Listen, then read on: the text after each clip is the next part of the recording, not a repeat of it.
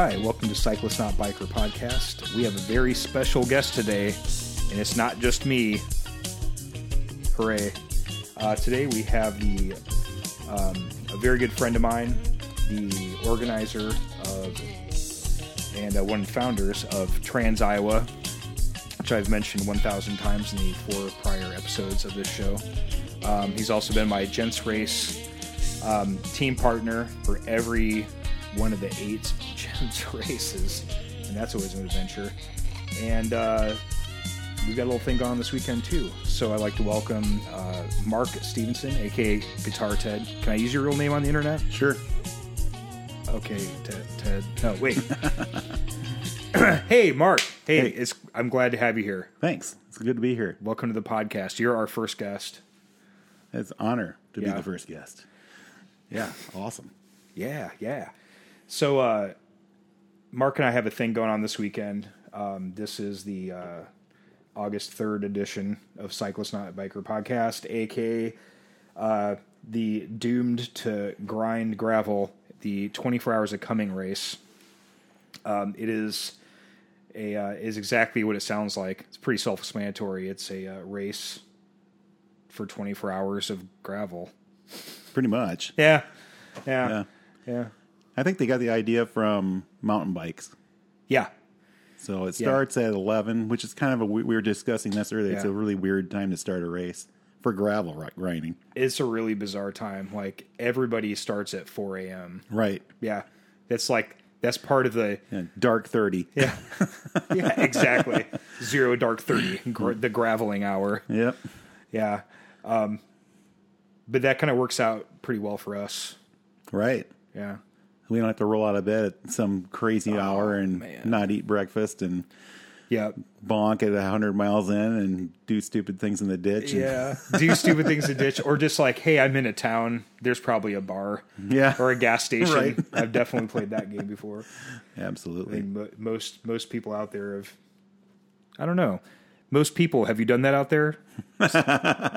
You should. You should. Yeah, you really haven't lived until you've uh, completely DNF'd in the middle of nowhere, and then you're forced to find some kind of civilization and hang out and like make friends with the locals. Um, and that can be hard. You know, maybe when you out there wear like spandex and a helmet and have a bicycle, you look and they're all dirty and grimy. Yeah, yeah. People will see you and be like, "You seem like an all right person, even though you look kind of weird." But uh, you know, when you look like you should be uh, riding a Harley and you walk in in spandex and you you go to the bartender like, "Hey, um, can I bring my bike in here? There's some like sketchy dudes out there," and he looks at you like, "Wait, what?" and it's like, "No, oh, bicycle." Like, no, I'm gonna roll my Harley in here, man. Yeah. Yeah. But I asked first, so it's okay, right? Right. You're right. Yeah.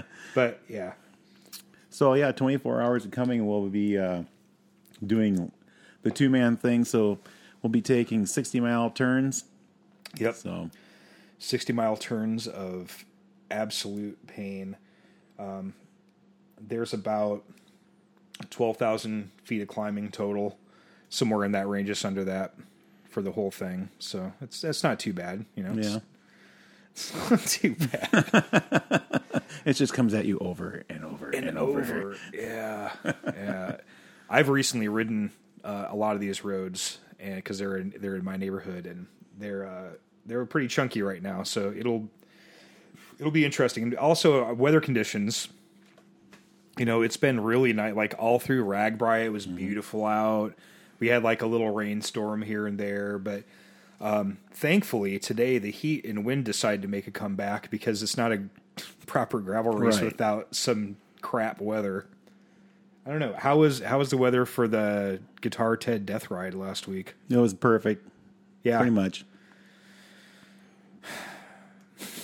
Uh, well, I wish we had that tomorrow. Yeah, I think we're going to be in the in the 90s and 20 mile an hour winds. Hooray! Yeah, Yeah, yay us. yeah, yeah, yes. I mean, but you know, that's it's to be expected out Right. there. That's that's the norm. I mean, the fact that we had two weeks of 80 degree weather with low humidity. with low humidity in late July, early August is unheard of. right. It's one of those things that makes climate change deniers gives them ammo. Mm-hmm. It's like, yeah, wait, you remember that one week in 2018 that it was cool and ju- yeah, just shut up. Yeah. Meanwhile, the rest of the earth is Yeah. on fire. Yeah, the entire Earth is on fire right now. Oh man, yeah, deny it, but tell you what, uh, ask anybody who spends a lot of time outdoors, and tell you things have definitely changed over the years.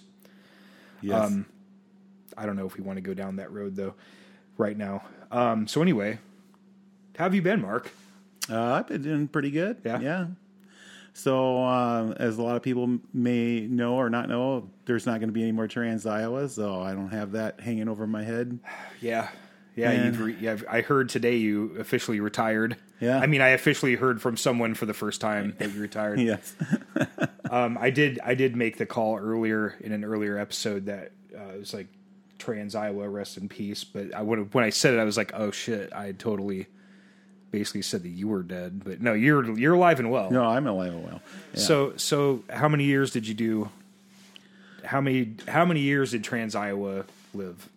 Well, we it started in 2004, late in the year is when it was birthed. So, you know, I guess what what's that make it? 15 years. Yeah. So Yeah. that I've had that thing hanging over my head. So, no, not anymore. It's a lot of it's a lot to wait to cut off. So Yeah. what are you gonna do with your free time now? Ah, I'm gonna just enjoy riding now, you know, more and more, and getting out to see friends like you, you know, and saying thanks to the people who used to support it, and you know, help help out with uh, where I can, and Yeah. yeah, just have a good time. So That's that's awesome. You deserve it. I mean, you put in Thanks. so if you followed along during the uh, all of his preparations for Trans Iowas over the years and, and whatnot, you realize how much time like he puts forth and his family sacrifices to make this happen for you know a group of uh, like 110 insane people who think it's a good idea to come and do it yeah, that's the kind of thing I like to see. Um, it, it it's a race I've been obsessed with since the first time I heard about it because I thought, man, that's and I I gave it a shot. And, you know, this is it's kind of a rare treat to have Mark here in August because, uh, as I said before, we are uh, gents race teammates. So generally, we'll either see our, each other in April once or twice yeah, depending on whether or not I've made it to Grinnell for Trans Iowa. Um, so it's it's great to actually get to spend some time with you and not uh, yeah.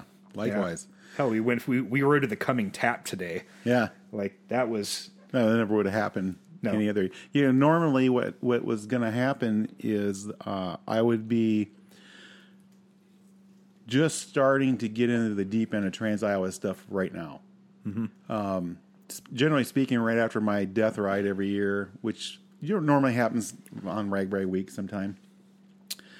Right after that, I would start getting real serious about Trans Iowa stuff. And if people look back, I would normally announce the next one sometime in August. Well, I'd already been thinking a lot about it and planning for it, and Right. you know stuff ahead of that announcement. So, yeah, I mean, there would be trips to see roads and pouring over maps and you know getting around to some of my main volunteers to see if they were still going to be on board with it and you know poking the people down in Grinnell that helped support it and seeing if they were going to be still be on board for it because you don't want to announce anything without you know having all Yeah.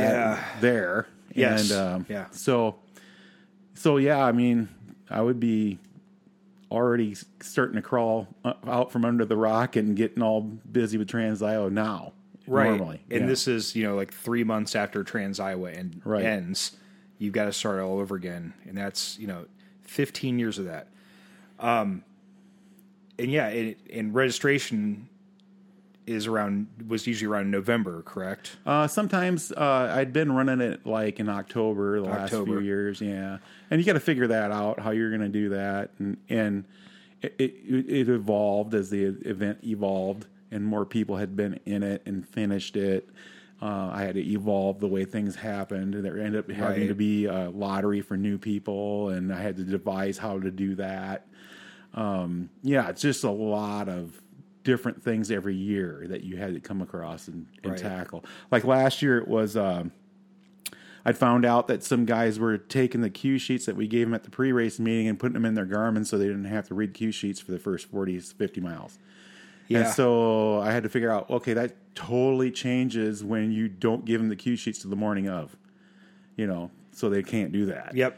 And yeah, that- that, was a funny change this year. I couldn't believe people were doing that. yeah, That's a lot of work. Okay. If you've done Trans Iowa, you understand that the first 50 miles or just the first checkpoint, a lot of that is in the dark. So you can literally follow blinkies. Yeah. Unless you're like, you know, it's like one of the first two dudes. yeah, I mean, a guy, a back of the pack guy like me or like a middle of the pack guy. I mean, why would you like do that? It Yeah. would be so. I could, I suppose, maybe it was somebody who it would benefit. Right. They're usually the front end guys. So, um, and that, I was thinking about this actually on the way down here today, Sam. I was thinking, what is the one thing I regret uh, that I didn't do? One thing that I didn't Yeah. do that What- I regret. What is the one thing that you didn't do that you regret? and I decided it was uh, not springing the cues on them the morning of sooner than I did. I wish I would have done that years Right. ago because it totally changed the dynamic of the event this year. You know, I was I've been around the thing enough to know that when it's the weather's like this, such and such like it was this spring was pretty decent. I was thinking, well, they should be at checkpoint one at such and such time. You know, in between these mm-hmm. hours. So I had my volunteers lined up to be there and they were all there and great as usual. But the riders didn't show up when I thought, and They- they, they were a lot later than I thought. And when they came in, they were hammering. They they said they weren't having any problems. They didn't say anything about the roads. It was because they had to navigate because they had to actually read the cue sheets. And so that, that was a dynamic that that totally, totally changed just because paradigm switch shift. because Yeah. then I thought, well, you know, they used to race to checkpoint one super fast, and then it took them forever to get to checkpoint two. It's because from checkpoint one to two, they had to navigate. And so now I wish I would have done hmm. that years and years ago. yeah. So, this has been going on. Mm-hmm. Obviously, it's been going on for a while. What a. Oh wait, this is my pie. What a fucking waste of time. Fuck that. I forgot. We're not on the radio. I can swear, but seriously, yeah, I'll beep it out later. Fuck that. If you, you know what? That's here we go. That's such a type A roadie. Yeah. As someone I know would say, Euro trash bullshit thing to do. Yeah. Like that's almost it's almost as bad to me as like doping Yeah. to win a Yeah. independent gravel race. Uh, I've heard rumors people have done that not for Trans Iowa but for other things, and like really. I mean, Yeah. I've I've done beer legs before, but that's not a banned substance. No. that's just a, a not recommended substance. You know, that's about it. So yeah, so actually, that's funny. That makes me think about. Um, I was part of Trans Iowa eight and 10 Mm-hmm. and I think about like the morning of ten, and man, we were just eight sucked because it was just wet. Yeah. Right. It was gross. My bike was gross, and I was gross. It didn't work out, but I did get a great breakfast at a diner in Grinnell, and I'll tell that story later. It doesn't really matter now. But yeah, on ten, people were flying, Yeah. and you could just see the line of blinkies, and it was so yeah. yeah. Wow. See, I'm not a real honorable guy, but I didn't look at the cue sheets until that morning because that's just how I pictured like Right. this is what we're doing. Also, I'm not going to get there any faster. I, na- I can I can navigate faster than I can ride. So wow, okay, so that's the one one thing that you regret. Um, one of the one of the things about Trans Iowa that really makes it unique or made it unique from other gravel races was the fact that it wasn't the same course every year Right. for I mean for that length of a race, you know, 320 miles. Um, like what what kept you inspired to keep up with that ethos instead of going back going into a this is Trans Iowa show up this is what we're doing. Right. Well, part of the the idea, I think it goes way back to the beginning, um, was that we wanted it to be a mental challenge, a logistical challenge, um, something that required more than just physical prowess. All right. So, I mean, if you have the same course every year, you go, okay, uh, we're gonna go like hell for the first 50 miles, and there's a couple climbs, and then we uh, we're gonna do our nutrition here, and then we're going to, you know, I mean, you got it all planned out, right? So Yep. logistically and, and mentally, you you shut those things off. You just ride. Yeah, it's basically just a time trial at that right. point. So when like I, I equate it to like when you look at a European pro racer and he's got the thing glued to his top tube that tells him where all the climbs are or where all the the cobblestone sections are, and so he you know it's not a surprise. Mm-hmm. You know he knows this stuff's coming and where to go hard and where not to go hard, and it's that element I wanted to take away. I wanted to take away that. I wanted people to have to think on their feet more, you know, and experience what it would be like if you were in the middle of nowhere and had to decide, you know, when do I stop to resupply? How much further can I go with what I have? I don't know what's coming up. So Right. how does that So- factor into what what I've got here? It's like know? an actual adventure by bike exactly. instead of a Right. uh, fucking circuit training exercise. Right. Yeah. So what happens with Trans Iowa is you get different people winning. You know, you've got endurance, obviously. You've got mental fortitude, which is a big, big part of it, and then you've got people who make good decisions. So, for instance, I look at Trans Iowa, the eighth one that we talked about earlier. Um, we had the Braun brothers from Wisconsin come Oh, and do it, Yep. and they just lit it up. They were like I could hardly keep ahead of them. You know, I had to mark a few corners and stuff. I remember hitting the stakes in the ground and looking up, and they were there. And I was like, "What the hell?" And I get my Right. truck and burn down the road to the next corner. You know, and and it was like the hounds of hell on my tail. You know, and. Uh. I remember getting to one of the checkpoints and talking to some volunteers, and they were like, "Well, how far out are they?" And I said, "They're going to be here in a half an hour." And they're like, "What?" And, and they said, "How can they do that? You know, that, that's not a sustainable pace." And I'm like, "Well, I don't know. Yeah. You know, I don't know what to tell Right. you. You know." And and what happened was that uh, they made certain decisions to go really hard and really fast and not stop very long and it ended up being bad decisions because they were 60 miles out and quit. That's right. They did quit, didn't Yep, they? they they they Yeah. were delirious. They couldn't even read their cue sheets anymore because they went so hard. So they they I don't know if they ever came back after that. I'm pretty sure No. nei- none of them, neither one of them did. They'd had enough or something. But anyway, Well, the that- the point is there that that's a good example of how these guys had the physical prowess, but they made bad decisions. And Right. it bit them. Right. They, yeah. Hey, pace yourself. Also, that morning, like the start, the start of 8 Mm-hmm. was a rainy, soggy. It was a mess. It was Yeah. a mess for that up to the first checkpoint, which I didn't even make it to the first checkpoint. I think I think I've already covered that story a couple episodes back. Uh, it was funny. I had an adventure ride bike that day too, but it only just got me to Grinnell. Um, yeah, but I mean that's a great that's a great example of Mm-hmm. you know you don't have that happen at like Dirty Kanza. Right. That's just a Right. balls to the wall. Well, you know, the nature of what they created, it's a completely different deal because Yeah. um, Kansas, the na- very nature of where they have the event, they just don't have logistically Yeah, there's the possibility to do it like a Trans Iowa, especially with that many people.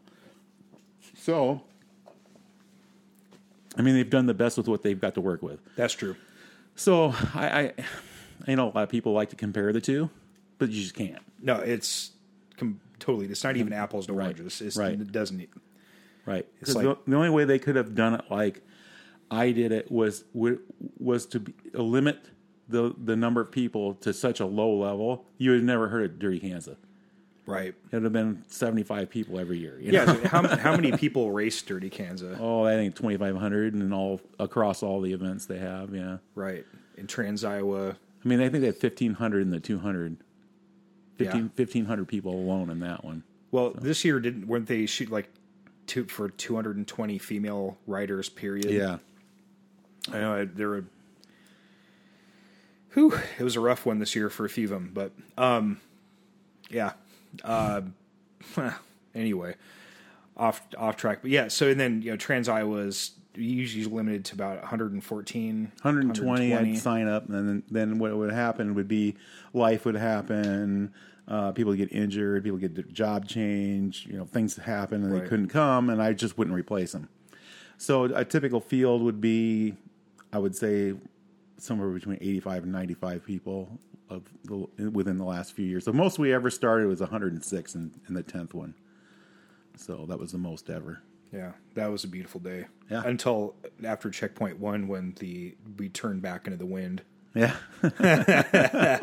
That wind killed a lot of people. yeah. Yeah, that was a, that was a, a nasty one. Yeah. Oh, yeah. I remember I I came upon the uh, the Casey's in North English, Iowa, Yep. and it looked like RAGBRAI had pulled up, except everybody was dusty and really tired and grouchy. Yep. Yeah, made some friends. That was a. That, incidentally, that was actually the town where I ended up freaking the bartender out when I asked if I could take bring my bike inside. Oh, He was like, "Wait, what? Oh, oh." yeah, he got a good look at me like, "Oh, oh, not that kind of bike." Like, no, I don't think that this garb and that kind of bike, Right. Nah, this unnecessary.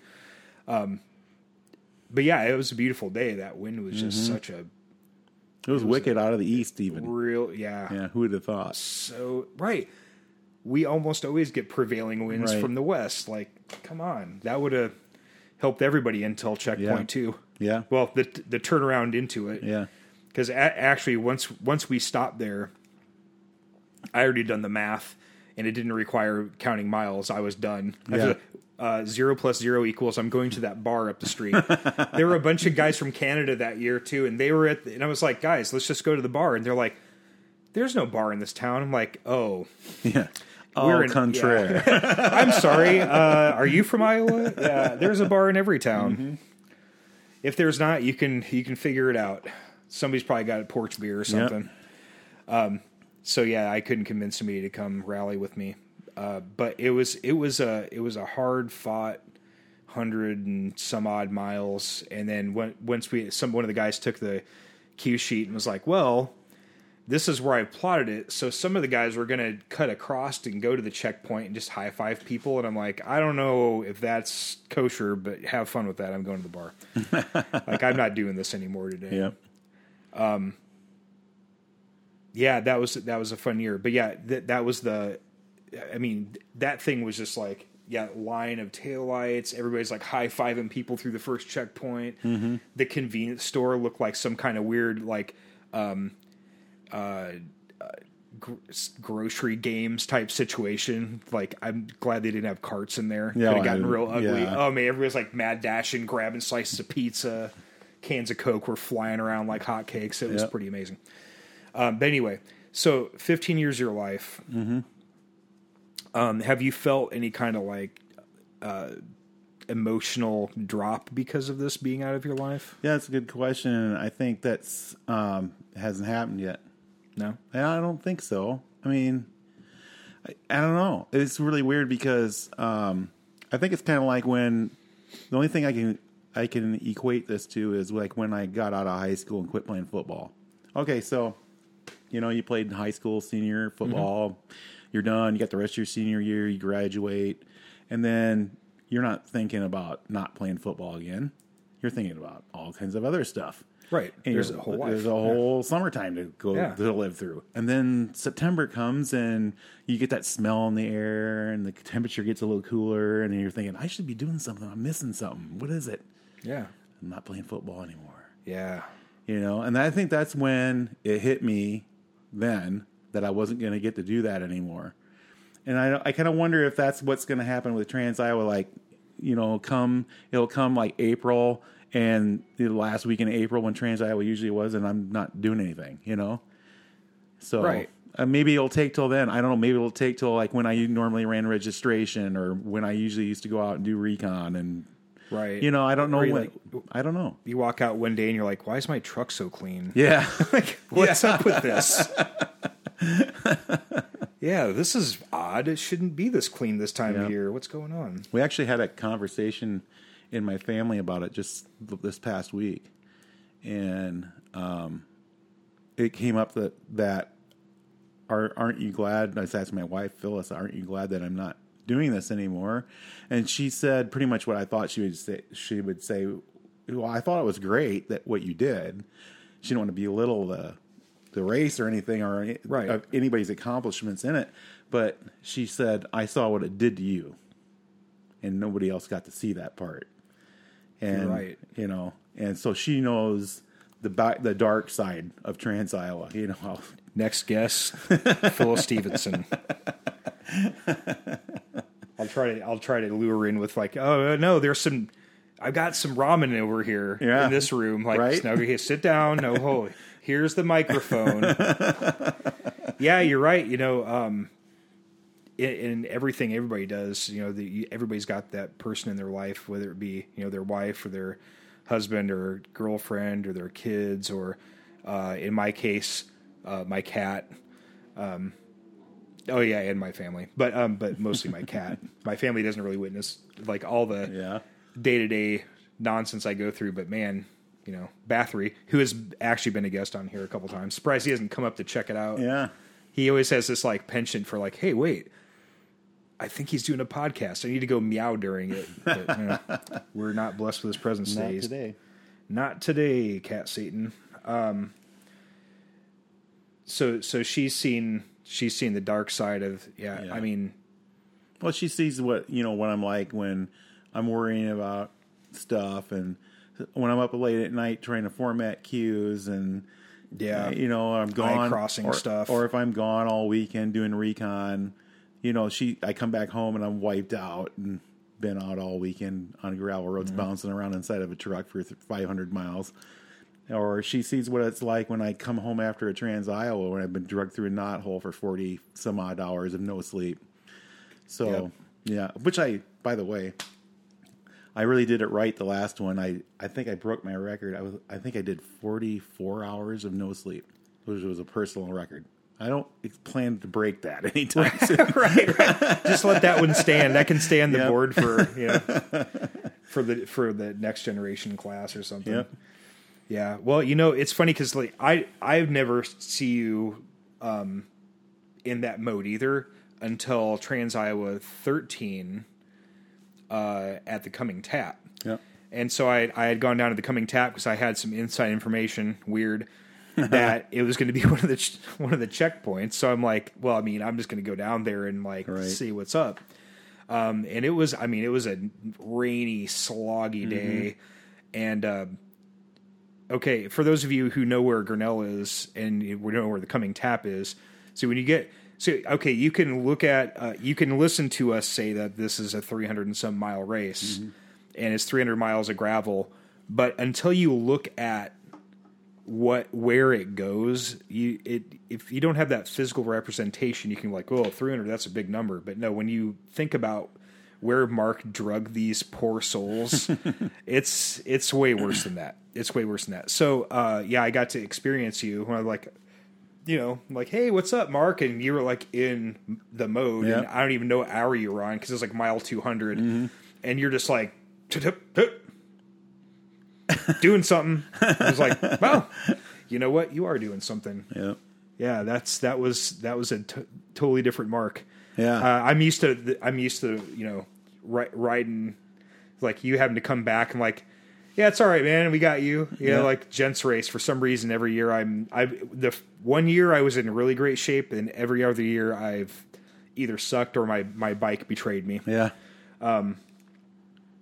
or we just said screw, Screw it, it. yes We're done. yeah, we're done. Yeah, you know, the, um, talk about like the, the kind of the opposite Yeah. of Trans Iowa is like, or any race like that is like you against yourself, against the course, against nature, against whatever Mark's cooked up for you.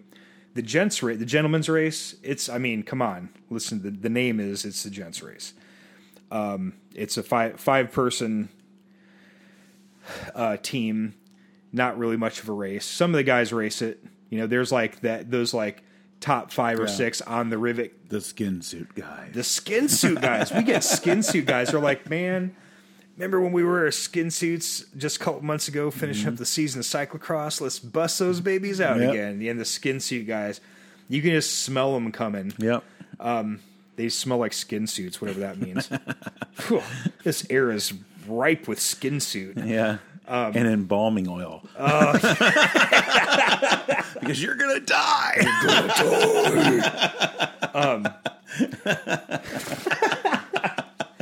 yeah, yeah, you're gonna. Uh, it's funny. We all of us are. Um, here's your nihilistic moment of the, the day for the podcast. But okay, so uh, I've totally forgot where he's going with this. I think one of our wings fell off and we're spiraling towards the ocean. yeah, yeah, we're going down. We're going. It's a Mayday. It's a Mayday. Um, oh yeah. So yeah, gentry. I'm used. I'm used to you being like, you know, like coming back. I'm usually the guy on our team that's like off the back, like just slow. It's okay. It's fine. I mean, I used to have a bad attitude about it. And I was like, maybe if I just had better fitness, but it turns out if I just had a better fucking attitude, which I got, it was like, Yeah.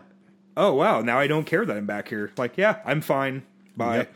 Have fun, guys. I'll either catch up to you or um I still like I think after that first year where I was like, I just want to ride everybody's goddamn wheels off. Um I remember that. You were like, riding a little spicy. And it was the first time we ever rode together too. Yeah. You're like, riding a little spicy there. Like, I'm sorry, I didn't realize I could do this. It was like that moment where like I know kung fu. Yeah, it was it was stupid. I should have not been a jerk that day. Um, but yeah, so I'm used to you know, I'm used to that mark, and then yeah, like getting mile 200, wrangling all these people in the rain, all these miser everybody that came in before it got dark. All three of them or four of them was like Luke, Greg, Sarah, Yeah. um, whoever. The, who was the guy in front of? Who was in first place? Dan Hughes. Dan Hughes, right. Um, th- those four people, I think there's one other person that came in before it got dark. They were fine. Yeah. But man, after dark, all bets were off. That bar filled up. It and got ugly. what a cruel joke to play on those guys, too. Yeah. Like, of course, you didn't know. I mean, maybe you didn't. Maybe you ordered the weather. I don't know. Eh, Some people have People blame me for that. people have blamed you for the weather in that race for sure. But uh, yeah, the, it- people came in and you know like uh, Bailey Newbrey, you know he he second place overall this year, and wow.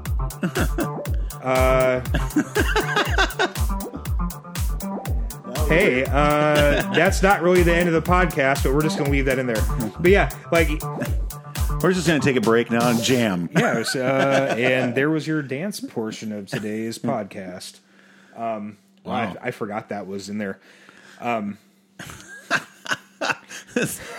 This podcast has been sponsored by Eurotrash. Yes.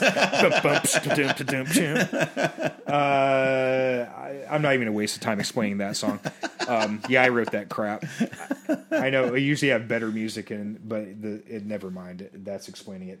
Um, so yeah, watching these guys come in and like call it a day when you're like, yeah, Bailey, um, who is like smoking hot single speed mountain bike Yes. racer. He's just Second in Tour Divide this year. second place overall, first place by a way, like a long ways, single speed. Just wow. Yeah. Yeah. Um, actually, he he had a team from when he was still in Chicago at Comrade. Um, he passed us on Gents race. Yeah. He came, but he came by. He's like Sam, like oh Bailey, like hey, what's up, dude? And it's like. Yeah, you know, and we were like, and that was the really windy year where we just gave up halfway Yeah. because it was like, except for Steve, who afterwards was like, "Man, I should have just gave up halfway. I regret this decision." But yeah, we were we were back at the um, the Nighthawk, the start, and uh, I see Bailey come in, and I'm like, "Oh yeah, man, how'd you guys do?" It was like, "Well, four and a half hours, a little slower than we thought we'd do." Yeah, it's like 35 mile an hour winds the whole way. Like, yeah. you know what? Whatever. Bless your heart. yep. You aerodynamic people are amazing. yes. Oh man. Uh yeah, so uh So Trans I was over. We've covered that. Um I could probably do like 5 episodes just Yeah. asking you more questions about it if I had more focus or just telling my own stories which are inconsequential because there are so many cool glory stories of people like uh the year that Rich Wentz won Yeah. that was that was pretty crazy. Yeah. Like I remember people asked like, "How did you win?" He's like, "Well, I mean, I just didn't go the wrong way." Pretty much. Yeah, Yeah, and he out and he got water at the right times, right. which saved his race basically. You know, the, everybody else around him was just dropping out either because of uh, physical injury or they just got dehydrated or they made a wrong turn, and he was just basically the last guy standing. Yeah, you know, yeah. It was yeah. It was, front. it was a total war of attrition. Like people were getting knocked out, and yeah, that's and that's what he says when I hear him be like, be like, "How'd you win?" He's like, "Well, I mean, I just, I mean, I made it to the end. yeah, Like I just much. kept, I just kept riding. Yeah. like I didn't make a wrong turn. Like yeah, yeah. Uh, Rich is a, a good combination of uh, strength and uh, zero fucks given Yeah. and intelligence Yeah. all together. Like he knows how to make smart decisions. yeah, but he's also knows to he knows when to make really dumbass decisions because they're hilarious. um, when it, one of my favorite Rich moments was uh, at the an old Capital Cross race. He had this uh, steel single speed Bianchi 29er, and he got out on like the one two three race. And he was stroking those guys for four laps on that bike. Wow. And man, they were pissed every lap I'm watching these guys are like yelling back at each other like get him yeah, and he's just like doot doot doot doot smiling just gone Yeah. right but then he yeah we, we were talking about it a couple weeks ago and he's like yeah yeah when it's time to blow up I just blew up and yeah. let him pass me but it was fun pissing him off yeah it was fun for us too Yeah. that was one of my favorite cyclocross race watching moments Yeah. that didn't involve the the uh, barrier ferry my favorite wheel builder Yeah. Um. Oh man, what what else should we talk about? Well, um, we've talked about what we're going to do tomorrow. We're talking about Trans. Iowa. I don't know. What do you want to talk about? You talk about anything? Oh man, I wasn't prepared for anything. Yeah. well, I can. We can talk a little bit about. Um, uh, everybody's worried about the future of gravel racing. Oh boy, you know what? The future of gravel, the future of gravel racing. Yeah. Yeah, um, man, we we might have to do another podcast Yeah. after the race to talk. Also, talk more about this because this is really a. I almost got in that tangent a little earlier because with trans, I sorry, I. If you can count the number of times that I personally have said trans Iowa in this episode, you win one kudo. um, Is that like a cryptocurrency? It is. It's so cryptic it doesn't exist. Not even in the internet. Um, yeah. So, not to get too long into it, but you you have watched what the gravel scene is. Like get get from like it was nothing.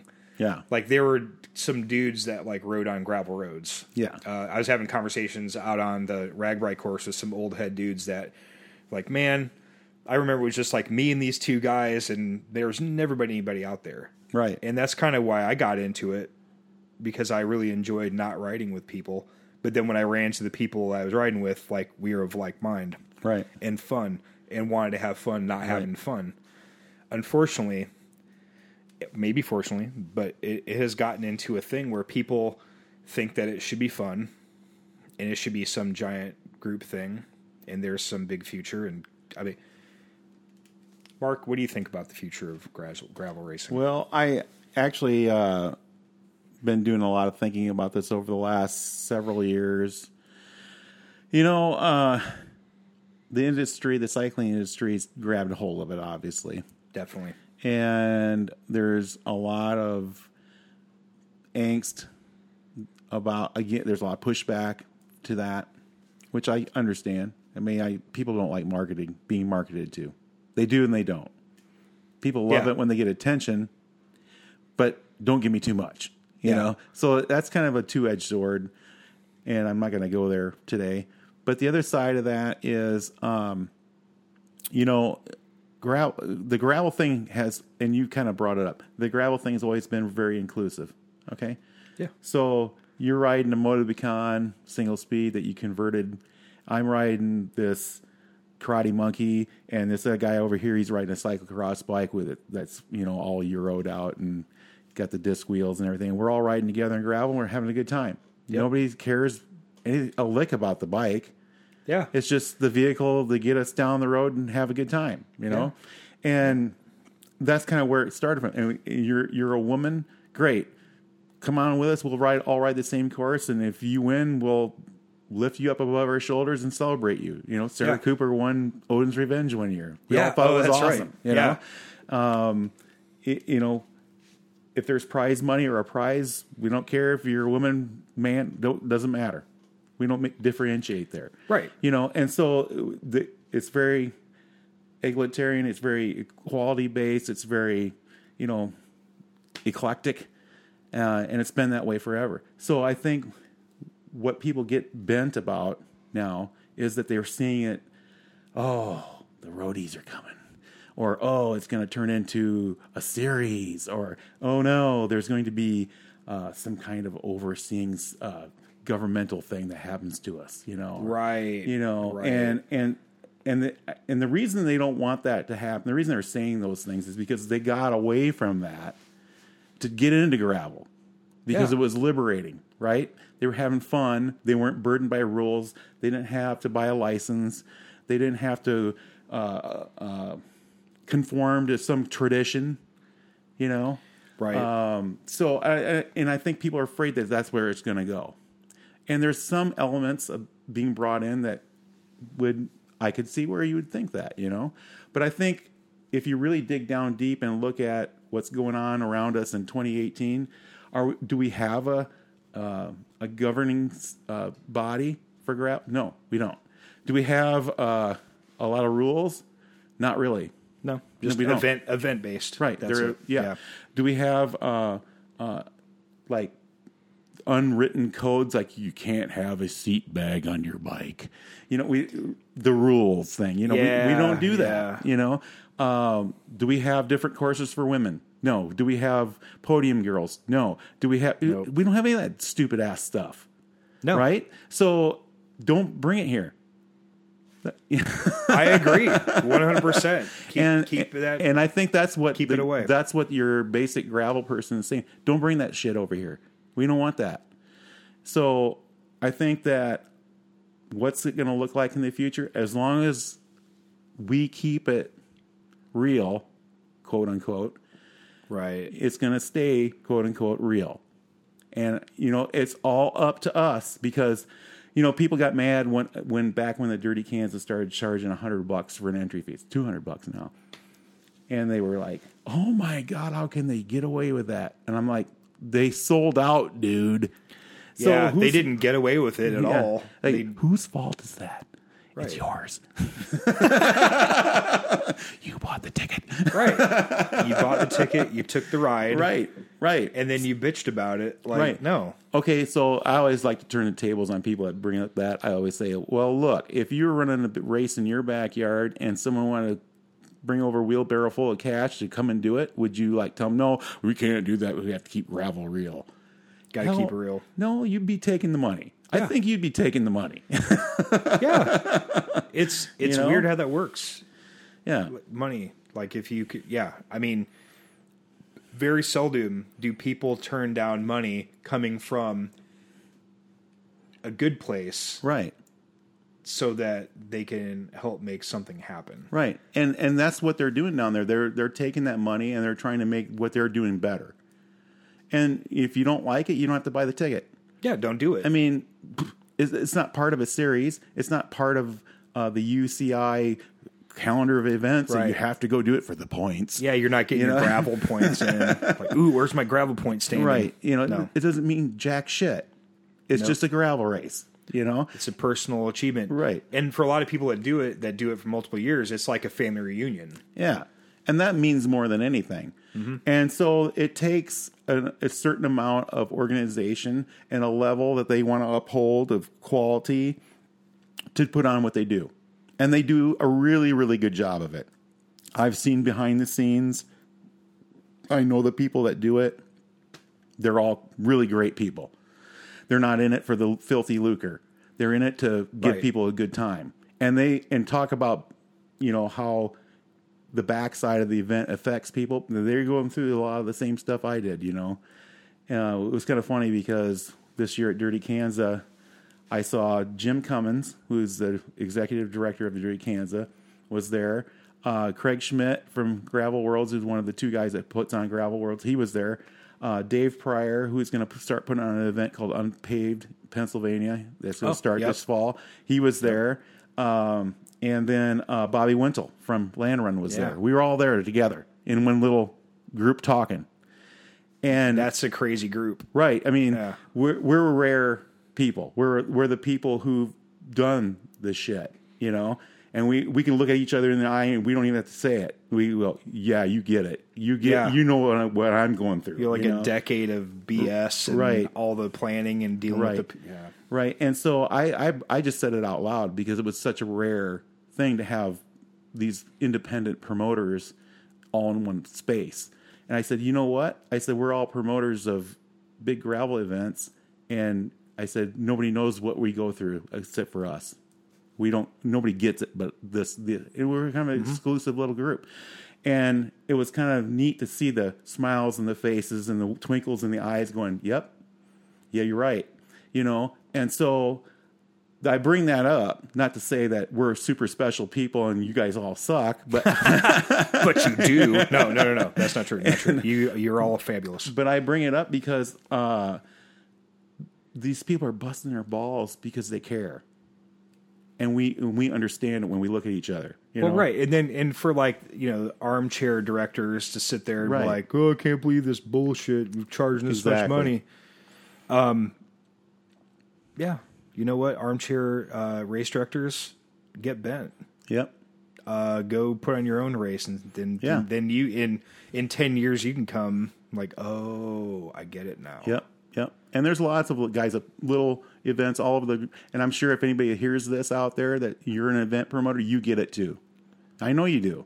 And Yeah, it's a lot of work. It's a lot of work, and and you worry, and it's stressful, and it takes a lot out of you emotionally. And if if you if it doesn't, then you're doing it for the wrong reasons. That's all I got to say about that. So, yeah, I mean, the the whole gravel scene is made of people like that on the one side that promote the events and create the events and do all the groundwork so you can come. And then the other side is the is the beautiful part where all of the gravel family comes and you get together and have a good time with your friends and then have there's a little competition in there, okay?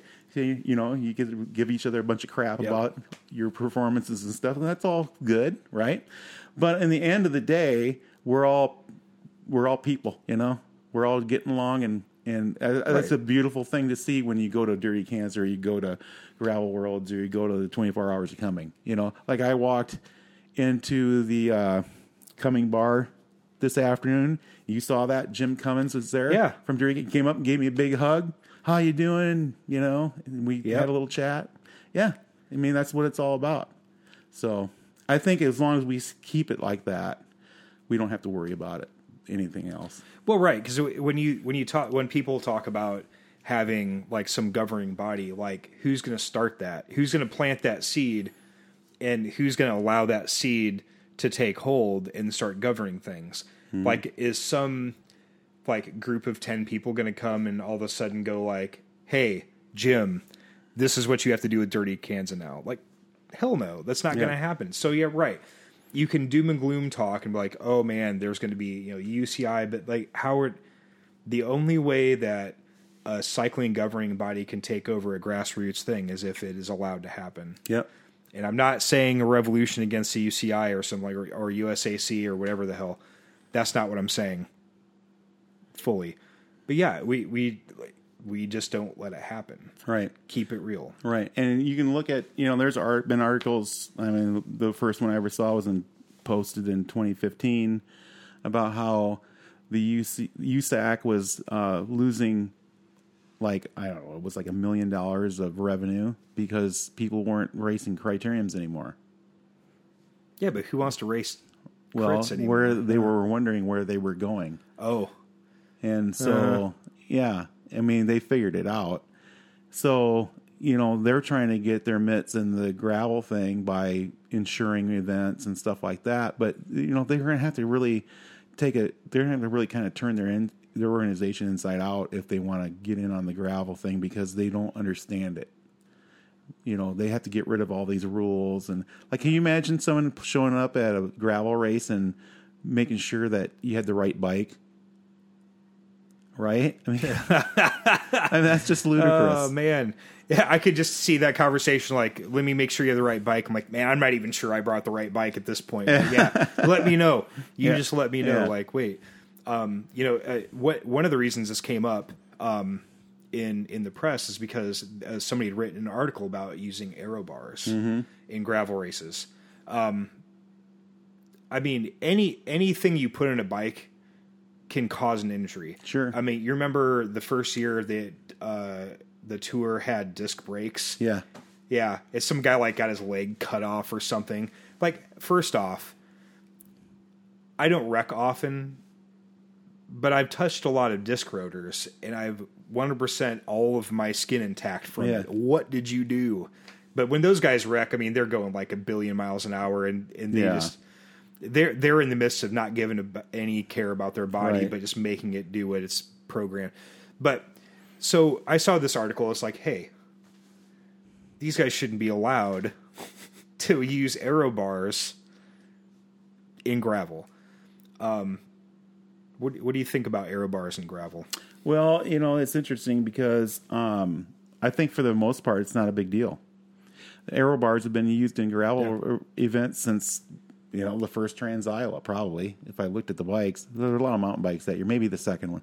So Yeah. uh, um, but yeah, I mean, since going way back to the beginning. So actually, this came up, and uh, I sent an email to Jim from Dirty Kanza, and I said, "Look, I said, here's what I think about this.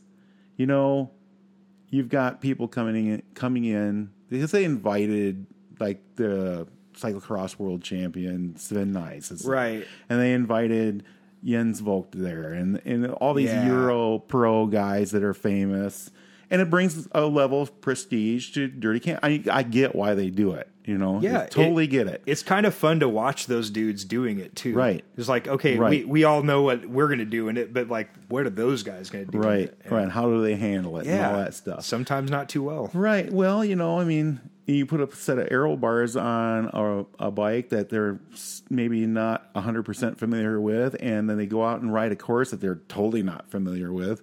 And it's a mix of mountain biking and road biking. Um, and they're going to make mistakes. Right. And so I said to, I told Jim, I said, look, it's your event. You got to make a call. And if you're going to have guys coming in from all these weird disciplines of of bicycle riding that aren't normally gravel people, I said maybe you should just take the aero bars away from those guys. Just you know, make a call. Mm-hmm. If you don't want it to happen, they can't. hand if they can't handle the toys, take the toys away. Well, basically. right. So And, I mean, and what's what's the harm in taking the aero bars away from the elites? right, They can deal with it. right. You know, they're pros. Are, are they not going to finish the Dirty Kanza 200 because they don't have aero bars? But my aero bars, no, Right. not at all. So it, for his event, that might be the right decision. right. right? Because my point, and I talked about it earlier, there is no governing body. You make the call, Jim. It's your event. Yeah. You, what's right for Dirty Kanza? That's the call you need to make. I think that this, this, this, and this, and I told him what I thought. But ultimately, he has to make the decision and make the right call for Dirty Kanza. If a guy goes down and takes out a line of twenty people because he's in his aero bars, hmm, you know, if I'm the event director, I say I'm not going to let you use bars Yeah, anymore, that, that would definitely be the end of it, right? causing a mass injury. But that, yeah. but you don't see that in any other gravel event. You don't see those big packs of drafters, except, No. for, except for at Dirty Kanza. Right. Well, right. So- It's it's that it's the it's the elites training. It's Sure. it's their it's that's their mo. Right. And you know, um, I know in in your uh, rules, it's like don't bring six of your buddies and turn this into a freaking draft line drag Right. race kind of thing. And uh, yeah, that's I mean that. Okay, so when uh, people who watch professional cycling, they're like aero bars. They see aero bars as like uh, time trial advantage, aero advantage.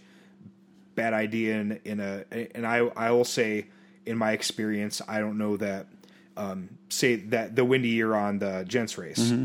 we all seasoned riders and we held a really tight echelon We did. for a long time Yeah, it was amazing. yeah, for guys that never ride together but once a year, yeah, we were completely in tune, and uh, that's that's it was it was a beautiful thing for being a horrible thing. Thanks, Steve, for pain training it for us. Do appreciate that.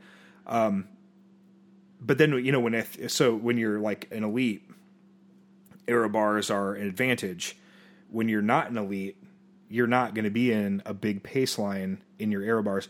Also, aero bars are an advantage to your wrists more than Yeah. like a non aerodynamic person. Like I'm not getting any more aero in aero bars. It, I've never felt an aero advantage getting in my aero bars, but what I do feel is, man, you get 100, 150 miles in on rocks, and your wrists start and your elbows Yeah. are like, oh, geez, man, could you give it a rest? Yeah.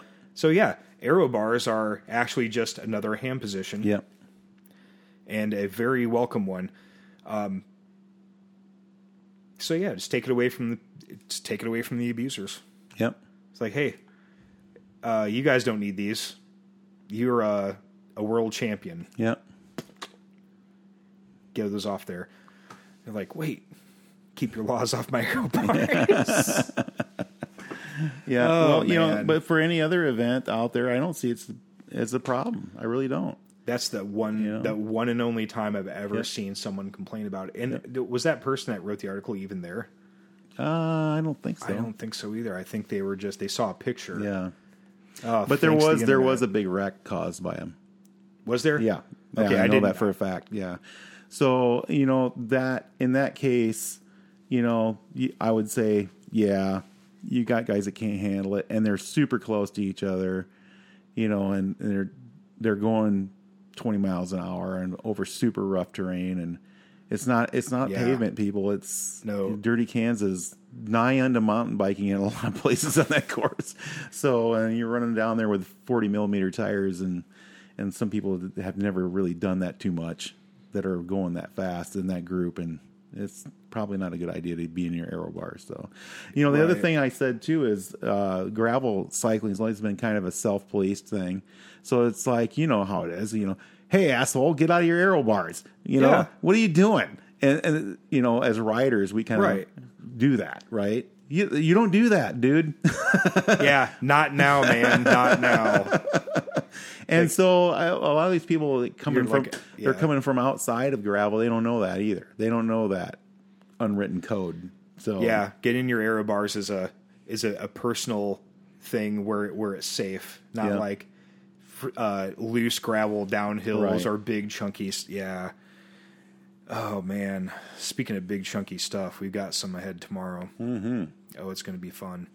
Um, also, we are not running aero bars, although what we are running. It's a terrible segue.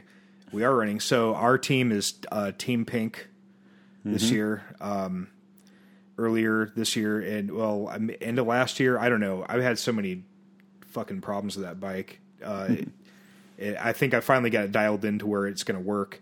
Um, hopefully, it does work tomorrow. But yeah, so Pink Standard Rando, and uh, Mark just recently built up. Um, what did you What did you build up?